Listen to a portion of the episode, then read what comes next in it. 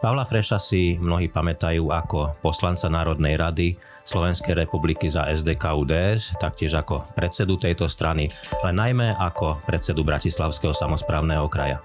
Po odchode z politike sa vrátil k svojmu povolaniu programátora. V ostatných rokoch sa však spolu s manželkou stará o najmladšieho syna, ktorý trpí ťažkou formou autizmu a po operácii mozgu je v tzv. bielej kóme. Akým spôsobom ovplyvnila táto situácia fungovanie rodiny, vzťahy v rodine, čo všetko si vyžaduje starostlivosť o dieťa s takouto diagnózou a aká je skúsenosť so slovenským zdravotníctvom v takomto prípade?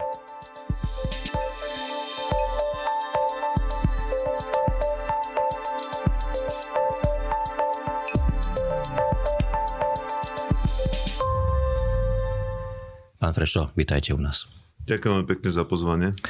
Hneď na úvod musím povedať, že si veľmi vážim, že ste prijali pozvanie, že sa môžeme o tejto téme rozprávať, o téme, ktorá je veľmi osobná a e, nie je ľahká, preto budem rešpektovať všetky limity, ktoré, ktoré, ktoré budete cítiť.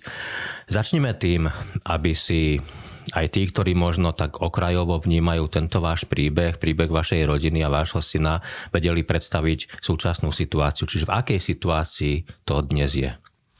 Tá situácia je taká, že je to vyše tisíc, možno, že je to 1100 dní od tej operácie nádor mozgu. Náš syn predtým bol ťažký autista, čo samo o sebe je vážna diagnóza. Hmm. Práve tá operácia mozgového nádoru a následné ožarovanie nielen zvyšku nádoru, ale aj tých metastáz vlastne ho pribútala na lôžko a je v stave, kedy sa vlastne preberá z bdelej komy, ale po slovensky to znamená je na prístroch, čiže musíte mu stále merať životné funkcie musíte byť stále k dispozícii, keby sa náhodou začal dusiť má kanilu. Vykrm, a, nie, vykrmete, krmíte ho cez mm-hmm. pek, to znamená prostredníctvom sondy. A v podstate robíte všetko preto, aby ten chlapec, ktorý mal vtedy niekde okolo 9 rokov, teraz bude mať 11 decembri, sa čo najviac z toho dostal k normálnemu životu. A vníma všetko. A vníma všetko, hej, ale veľmi ťažko reaguje práve ano, kvôli, tej svojej, kvôli, tej svojej, kvôli tomu svojmu stavu. My ho poznáme práve pre tú fázu tú autistickú, čiže vieme podľa tých jeho reakcií, ak sa, ako, asi ako sa cíti. Naviac to, čo ste spomenuli programátor, mi to nenapadlo vlastne, ale naozaj je to pravda. To znamená, vyvíjam akože systémy, pokiaľ mi zostane nejaký čas popri Alanovi, ale ten prvý, pri ktorom som sa musel naučiť tie súčasné technológie, bol práve pre ňoho takže meráme nepretržite jeho dáta, z nich, z tých mm-hmm. analýz vieme pomerne slušne odhadnúť aj nejaké trendy v jeho stave. Jednoduchý príklad, že keď sa mu nasadzujú nové lieky, tak skôr ako napríklad dostane nejakú reakciu na ne negatívnu, tak to zbadáte na saturáciách tepe, respektíve na ich štatistických funkciách a funguje to tak, že to aj rešpektujú viaceré lekári. A celý čas je v domácej starostlivosti? Robíme to len a len doma, uh-huh. okrem tých prípadov, keď ideme do nemocnice na vyšetrenia, ten prvý rok to bolo vyše 100 dní, možno 150 som tam s ním bol, potom ten druhý asi 30, ale tento to bolo úplne minimum. Čiže my máme vlastne takúto, neviem či ten výraz, že áro izbu, hej, hmm. vlastne správny, ale máme ho vlastne doma 24-7 na prístroj musíte hneď reagovať. Nie je to jednoduché pre uh, dvoch rodičov, pomáhajú nám ešte star, najstaršia dcera, stredný syn, ale aj oni majú svoj život, že študujú, čiže proste je to limitované. A v podstate Pravda je taká, že takýchto detí na Slovensku je e, veľmi, veľmi málo. Po slovensky povedané, možno, že s takouto diagnozou je jediný, mm-hmm. ktorý je doma, doma sa ošetrovateľskej starostlivosti a vlastne takto ťažko postihnuté deti, možno to bude nejakých 10, možno 20, mm-hmm. ale doma ich je veľmi málo a ja som veľmi vďačný, že sme sa v tej rodine zhodli na tom, že to budeme riešiť týmto spôsobom. Ak môžeme, ak môžeme e, poďme na začiatok teraz tohto, tohto príbehu. E, v jednom rozhovore s pani, vašou pani manželkou som čítal, že ona tu spomínala, že zhruba e, prvé tri roky neboli nejaké náznaky, známky toho, že by, že by sa malo niečo takéto vážne udiať. Potom sa niečo stalo a postupne sa tá diagnoza odkrývala.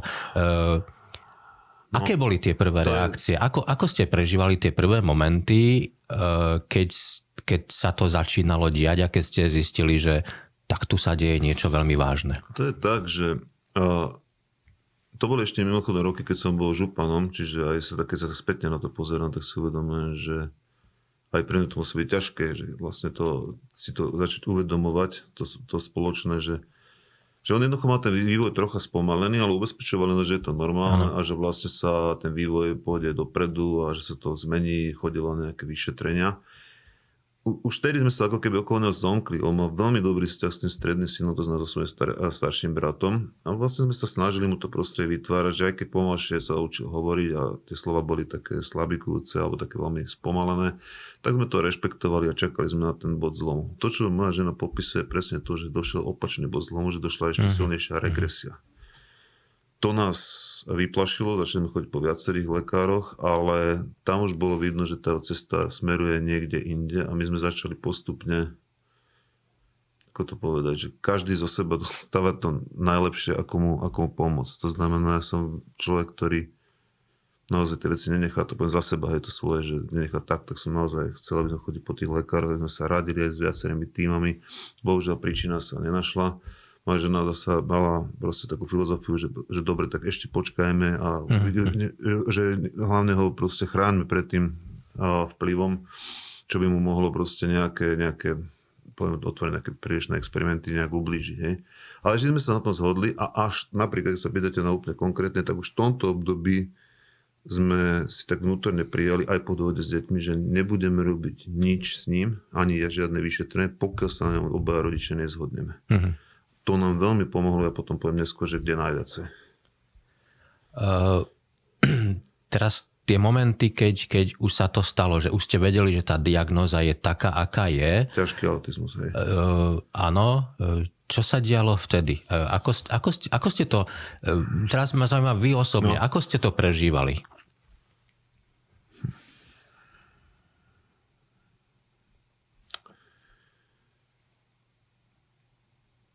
To je dobrá otázka, lebo ja som si nikdy túto otázku mm-hmm. takto nepoložil, aspoň nie tak hlboko vedomie, ak teraz preto som sa tak chvíľku zamyslel. Ja som si uvedomil, že sme prakticky aj za seba to poviem, že som celý čas rozmýšľal nad tým, ako to prežíva to dieťa. Mm-hmm. Hej, že oveľa viac, ako, ako že aký je pocit treba, že otce, že, že čo. Že, ja to poviem asi otvorene, keď to má, preto sa sem aj prišiel, že to máte veľmi otvorenú debatu. Ani pri tých starších deťoch sme sa snažili nejak im neprojikovať ich život v zmysle proste nejakých svojich vlastných túžob. Čiže ja som nemal nejaký proste otras toho, že nevyrastie uh-huh. ďalší futbalista, ak bol Oscar alebo ďalší, ja neviem, proste človek, čo číta metre knih, jak je tá najstaršia dcera.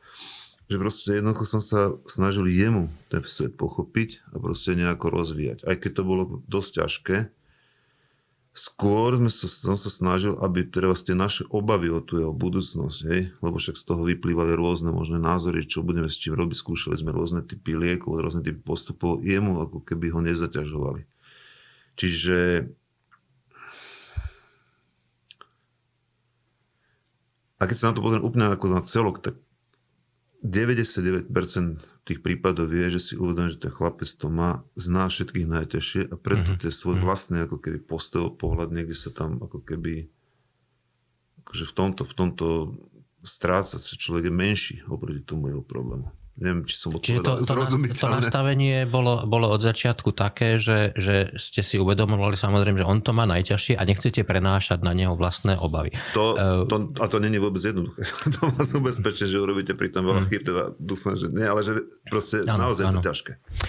Uh, Nik, nikomu to neprené to zažiť, ale je to, je to už, už napríklad tento bod, keď si poviete ten záväzok, že neprenieste obavy, tak, Už to teda, je ťažké. No to, nie, nie, vy to je ťažké, vy urobíte veľa chyb v tom neprenášaní, mm. verte mi. Máte dve ďalšie deti. Uh, deti majú svoj detský svet, majú svoje sny, svoje plány, svoje predstavy, zrazu sa niečo v rodine takéto udeje. Ako oni reagovali na to? To bolo, to bolo pozbudivé, že už od mala, lebo však vtedy vlastne ten rozdiel medzi tým stredným a tým a najmladším bol 10 rokov, vlastne ak spolu vyrastali, tak tie deti vlastne toho chlapca zaintegrovali napriek tomu postihnutiu tej najstaršej cere to bolo, poviem to otvorene, že ľúto, viem, že kvôli tomu plakávala, že bola z toho mm-hmm. smutná, že proste, že brat je chorý. Ale zase, zase sme fungovali a brávali sme ho vždy medzi sebou. To znamená, že sme ho nikdy nevylučovali z toho, ani sa ho nesnažili do nejakého, ja neviem, proste čo stacionára alebo brávať, alebo tak, brávali sme sa ho proste medzi seba.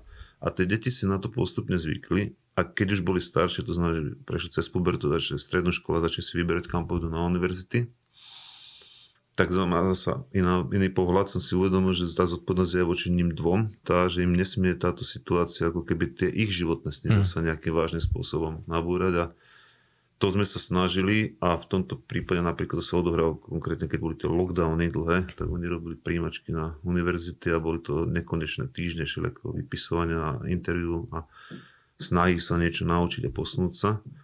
A som, koľko som vedel, hej, z tých vecí, ktoré ovládam, to znamená tie prírodné vedy a tie matematika, takéto veci s nimi trávil ten čas, aby sa tam dostali. A sa tam teda dostali. A dúfam, že budú úspešní, ale snažím sa sa im vlastne kompenzovať to, čo mm. oni dali svojmu bratovi a konec koncov manželka mne v tom celom fungovaní.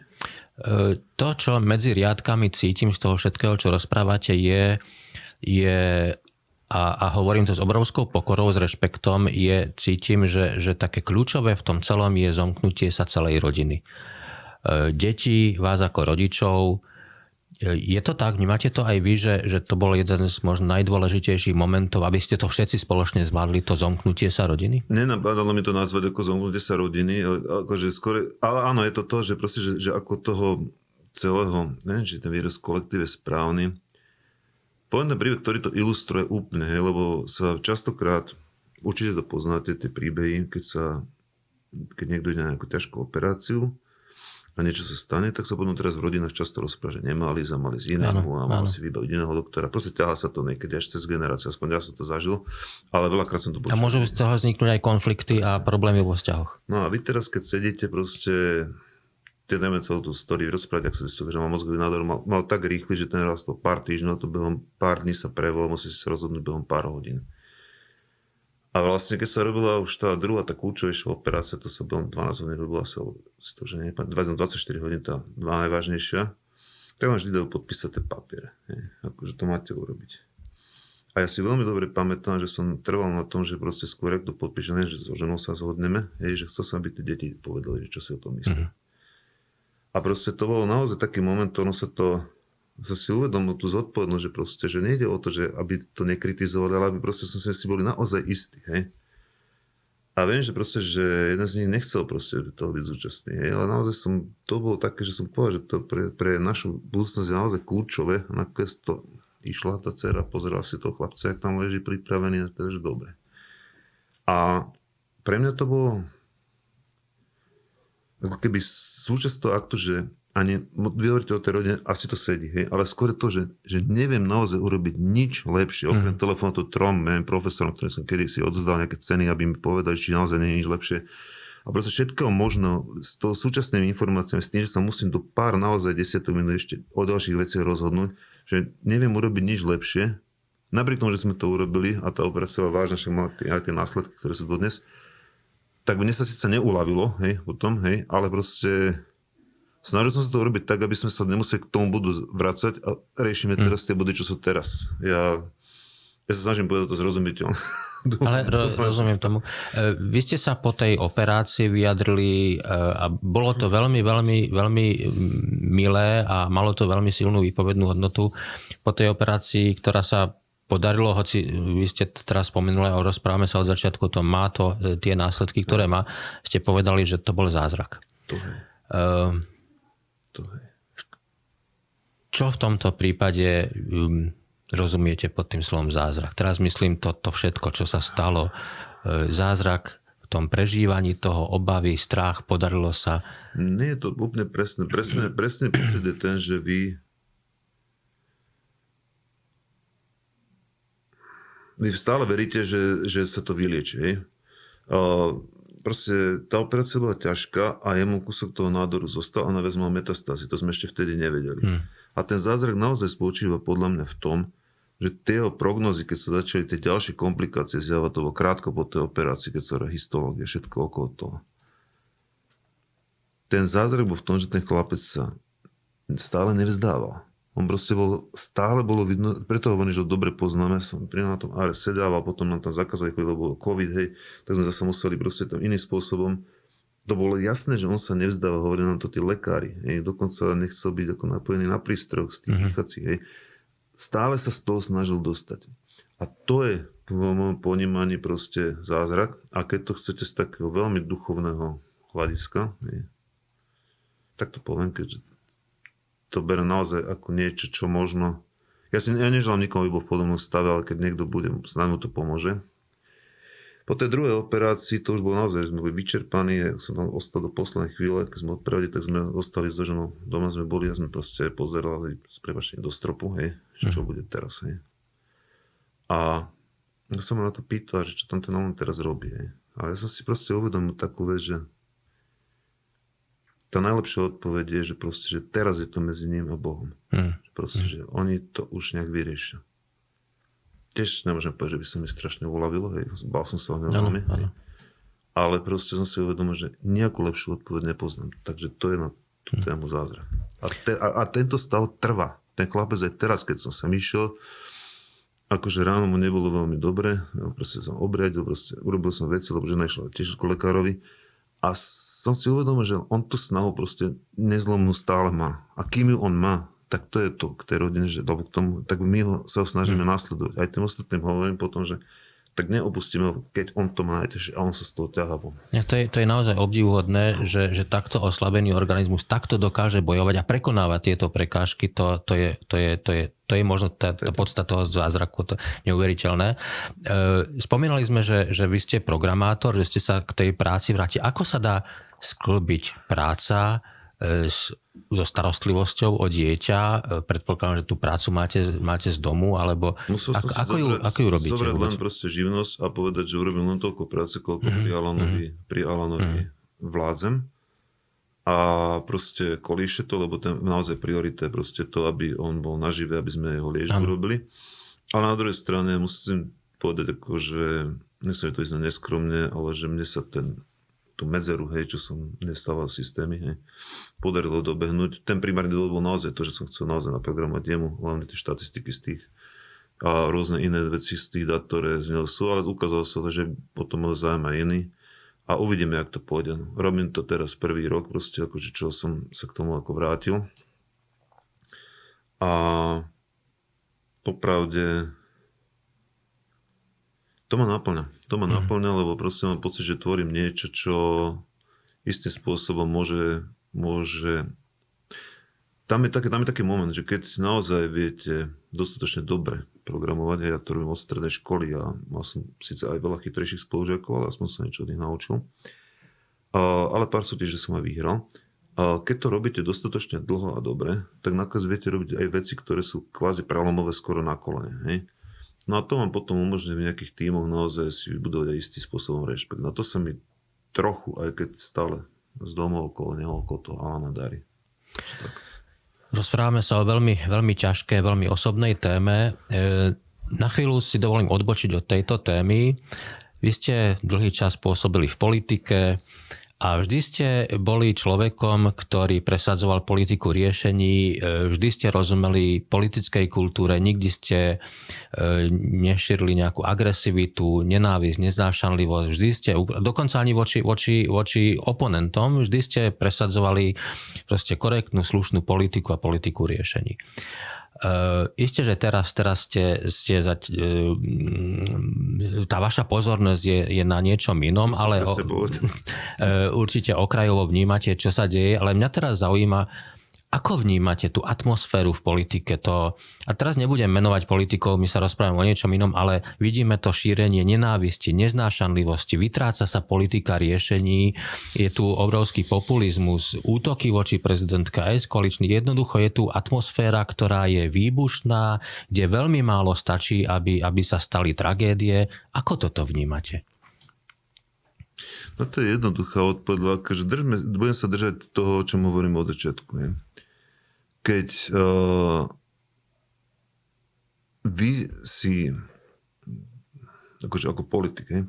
keď si ako politik uh, miesto toho, aby ste sa bavili o hodnotách, ktoré zastupujete, o riešeniach alebo návrhu, akým spôsobom k riešeniam dôjsť, bavíte o osobných veciach, hm. tak podľa môjho názoru pálite čas. Ja som to hovoril, že keď som mal politickú kariéru akože živú, hej.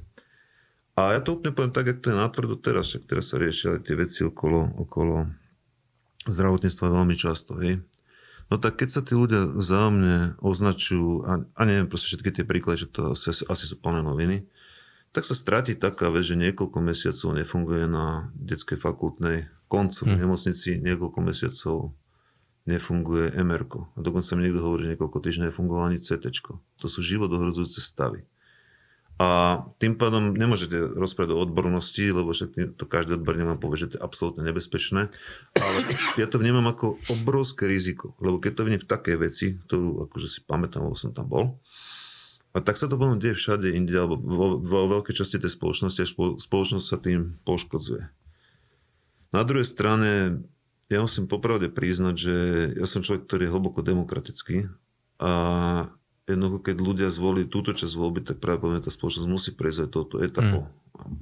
Kam to pôjde ďalej, ja dúfam, že len k lepšiemu, ja som v tomto optimista.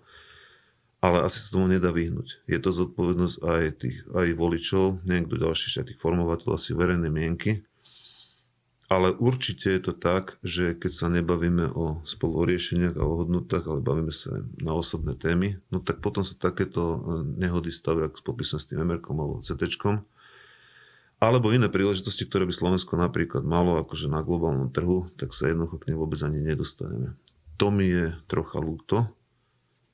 A, ale to je tak všetko, čo s tým môžem v tejto, hmm. v tejto fáze ako života urobiť. E, vy ste teraz spomenuli zdravotníctvo, využijem to. E, aká je skúsenosť v takomto konkrétnom prípade pri tom príbehu, ktorý zažívate um, so slovenským zdravotníctvom. A teraz nemám na mysli ani tak e, ten výkon lekárov, lebo ten bol takisto obdivuhodný, a starostlivosť, ale, ale mám na mysli skôr to, že žijeme v prebyrokratizovanej spoločnosti, veľakrát sú tu možno problémy s poisťovňami a tak ďalej, čiže po tejto skôr takej úvodzovkách technickej stránke, aká je tá vaša skúsenosť? Natrafili ste, narazili ste na nejaké problémy, prekážky, ktoré vám tú situáciu ešte stiažili? To, no, ako ja som nie človek, ktorý by si pamätal tie veci, ale teda uh, to veľmi úplne otvorené, že väčšinou si pamätám tie šance a tie veci, keď to išlo ako k dobrému a občas sa vám vynoria niečo, keď vám, že, ale to až spätne. Hej.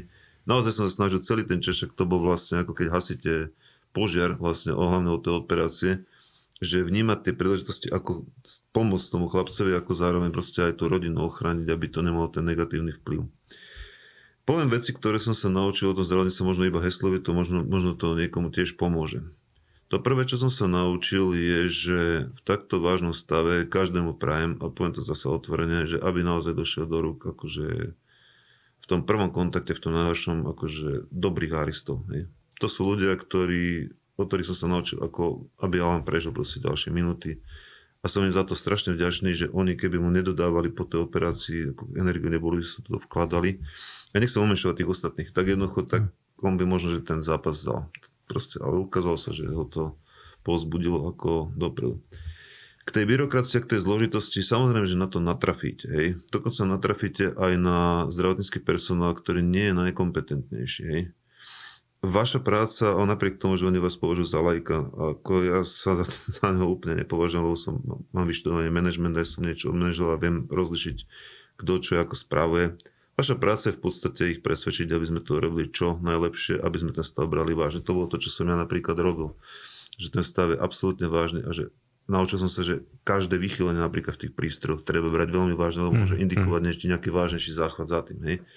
Čiže to, sú, to je o komunikácii s tými ľuďmi, ale že to, čo som si všimol, keď už ideme k tomu, tomu celému stavu ako toho zdravotníctva je, je neskutočné preťaženie. To je proste práve, čo tam nájdete to, čo som hovoril o tom MR, o tom CT, je asi to treba povedať tu, keď sa na to pýtate, fatálna vec. Lebo naproti je ministerstvo zdravotníctva. Ja si neviem predstaviť, to má nejaký minister alebo štáty, tam je kanceláriu. Sa pozrie na tú detskú nemocnicu, ktorá má reprezentovať vrchol akože Slovenska v detskej starostlivosti a tam proste nejde MR alebo CT. Ja sa čudujem, že on dovolil tej osadke toho ministerstva vôbec ísť hm. domov a nenakázal to vyriešiť celé v tom, toto teda, keď sme pri tom, tak ak teda byrokracia, tak je to taká výražsky, že netečnosť, alebo že sa vás to nedotkne. To není ani 100 metrov. A ja si neviem predstaviť, alebo prijal by som si, a to nie je o osobe konkrétneho, sa tam vystrieť dva alebo teraz za ten čas, čo si pamätám. To je jednoducho o systéme, že prijal by som si systém, v ktorom proste tí šéfy jednoducho nedovolia si ísť ani oni domov, ani tým svojim podriadeným, pokiaľ takéto život ohrozujúce veci nie sú vyriešené. Takže to je asi tak kocka o tom zdravotníctve. Ako vás tieto roky zmenili? Alebo čo vás, čo vás naučili tieto roky? Skúsim to povedať bez akože nejaké, že tých priorít. Naučili ma, že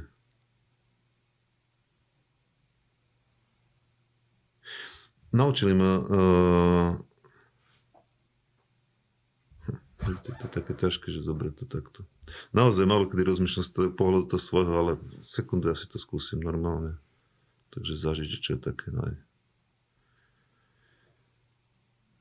Dúfam, že to nie je nevhodná nie, nie, otázka. Nie, nie, nie, tá otázka je práve, že na mieste, len mi prepačte zase, že chvíľku rozmýšľam. Proste to nie je, nie je ako...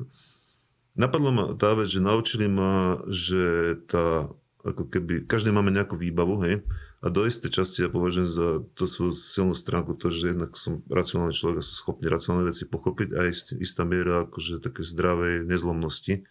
Naučili ma sa o, to, o tej veci opierať a pretavovať ich do normálnych skutkov. Napadla ma taká, preto som sa tak zamyslel, či to je vôbec hodné, lebo vedete to veľmi takom kultiválnom spôsobe, ale toto, čo poviem, možno není až také, nie, že nekultiválne, možno niekomu nedôležité. A naučili ma, že sa musíte napríklad, keď máte tú platničku a musíte to chlapca zdvíhať, hmm. tak nemáte na výber, že vždy niekoho zohnať, musíte si tú platničku proste vyliečiť cvične. To ma naučili. Naučili ma, že musíte prečítať proste nechcem tiež povedať, že metre kníh, ale teda dosť na to, aby ste dobehli ten svoj, ten svoj handicap technologicky, keď ho potrebujete dobehnúť. Ale naučili ma asi najviac tomu, že že tá samotná cesta, ako idete, že má nejaký zmysel, aj keď to nemusíte vidieť na začiatku. Hm. Možno, že ho neuvidíte ani na konci. A možno, že to naozaj bude mať zmysel iba pre tých ostatných, ale aj tak má zmysel sa nevzdávať. To ma naučil. Celkom na záver, um, čas rýchlo letí a, a um, pomaly tu budú sviatky, Vianočné sviatky. Aké sú Vianoce vo vašej rodine? Vianoce sú také, že trávime ich spolu. To znamená, že nie je dôležitý počet hračiek alebo počet, ja neviem, proste zakúpiť nejaká konzola herná, ale dôležitý je ten čas, hmm. ktorý spolu trávime. A až keď ste sa teraz opýtali, som si uvedomil, že vlastne to je taký predobraz toho, čo potom neskôr sme žili vo veľa akože námahavejších, námahavejšej situácii.